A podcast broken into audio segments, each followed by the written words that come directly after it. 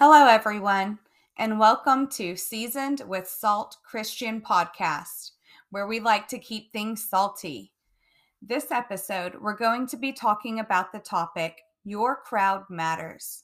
So grab your pen and paper and be ready to take some notes. While studying in the book of Matthew, the Holy Spirit began to reveal to me the different types of people that surrounded Jesus he revealed three main types of people. The first type are those who are ready to commit. They're all in, believing in the power of God through signs and wonders. The second type of people are those who are not quite ready to commit. They may be consumed with other things. And the third type of person is someone who has completely rejected Jesus, just rejected him entirely. And could it be that possibly they're dealing with their own demons? We'll get back to that. Now, let me give you some scripture to back up what the Holy Spirit is teaching on your crowd matters. These three types of people we see in Matthew chapter 4, verses 18 through 22, the first type of person on display.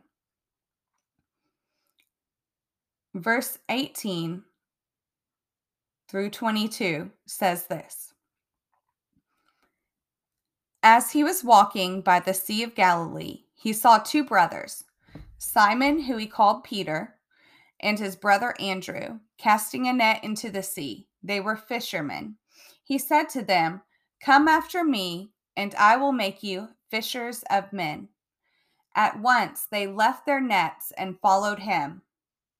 He walked along from there and saw two more brothers, James, the son of Zebedee, and his brother John.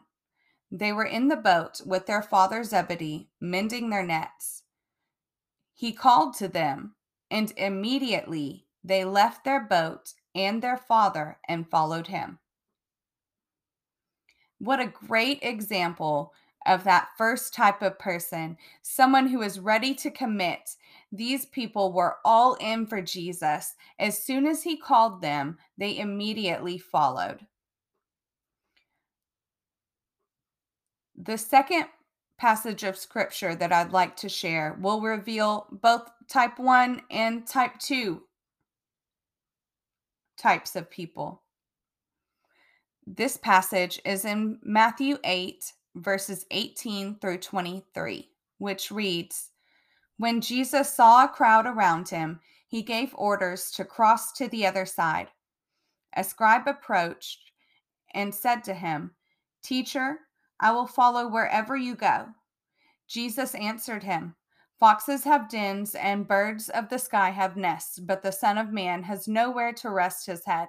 Another of his disciples said to him, Lord, let me go first and bury my father. But Jesus answered him, Follow me and let the dead bury the dead. He got into a boat and his disciples followed him.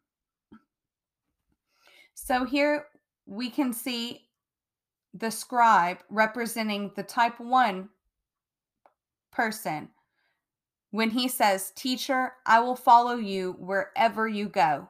He's all in and ready to go with Jesus wherever he calls. And we also see the type 2 type of person those who are not quite ready to commit, who have other things to do before they can commit to Jesus in verse 21, one of his disciples said to Jesus, Lord, let me go first and bury my father. But Jesus said, No, no, don't do that. You just follow me instead.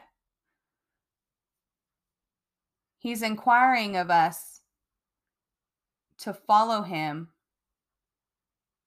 and to let everything else fade to the background. This third passage of scripture gives us a perfect example of the type 3 person. This passage of scripture is found in Matthew 8, verse 28 through 34.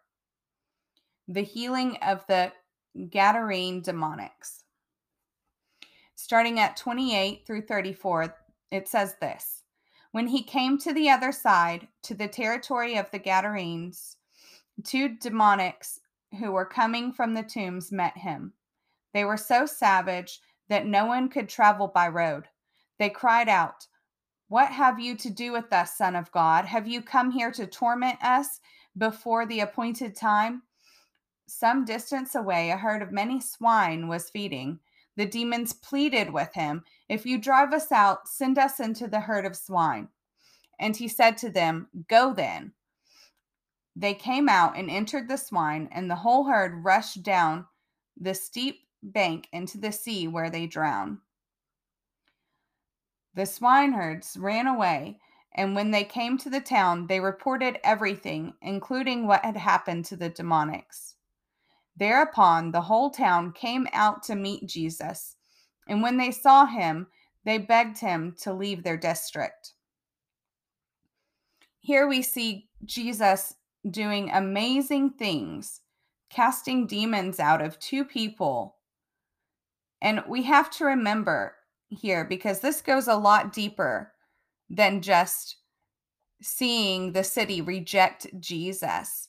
Because they didn't just reject Jesus and the miracle that he performed by delivering those two people, but they also weren't willing to pay the cost. You see, these swine, these pigs, they were part of their livelihood. And they said, no, no, no, we don't want this. This is bad. This is bad for business. And so instead of allowing Jesus to move, they begged him to leave.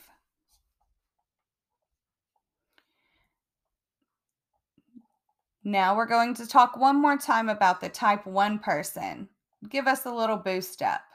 You know, that type 1 person that we all aspire to be, those who are ready to commit, who are all in for Jesus, believing in the power of God through signs and wonders. Well, we see this type of person on display in Matthew 9, verses 1 through 8, which says, He entered a boat, made the crossing, and came into his own town and there people brought to him a paralytic lying on a stretcher. When Jesus saw their faith, he said to the paralytic, Courage, child, your sins are forgiven. At that, some of the scribes said to themselves, This man is blaspheming. Jesus knew what they were thinking and said, How do you harbor, why do you harbor evil thoughts? Which is easier to say, Your sins are forgiven, or to say, Rise and walk? but that you may know the Son of Man has authority on earth to forgive sins. He then said to the paralytic, Rise, pick up your stretcher, and go home. He rose and went home. And when the crowd saw this, they were struck with awe and glorified God who had given such authority to human beings. You see, God didn't just give Jesus the authority, but when Jesus died on the cross, when he died for us, he also gave us that authority. You see, he conquered death. He has authority over everything. And when we give our lives to him and become grafted in, then we too have that authority. But that's a message for another day. Let's keep on with your crowd matters. So here we see the crowd is just in awe of what God has done. And that is definitely that type one person that we should all inspire to be like. Those who are all in for Jesus, who are ready to commit, not being consumed with any other things ahead of him, but keeping God first and his will and what he wants to do first. I also have one more scripture reference, but it's not to go along with the three types of people it's actually to show you the importance of knowing your own crowd. In Matthew chapter 5, verses 1 through 2, which is pulled from the Sermon of the Mount, we see that it says this When he saw the crowds, he went up the mountain, and after he had sat down, his disciples came to him.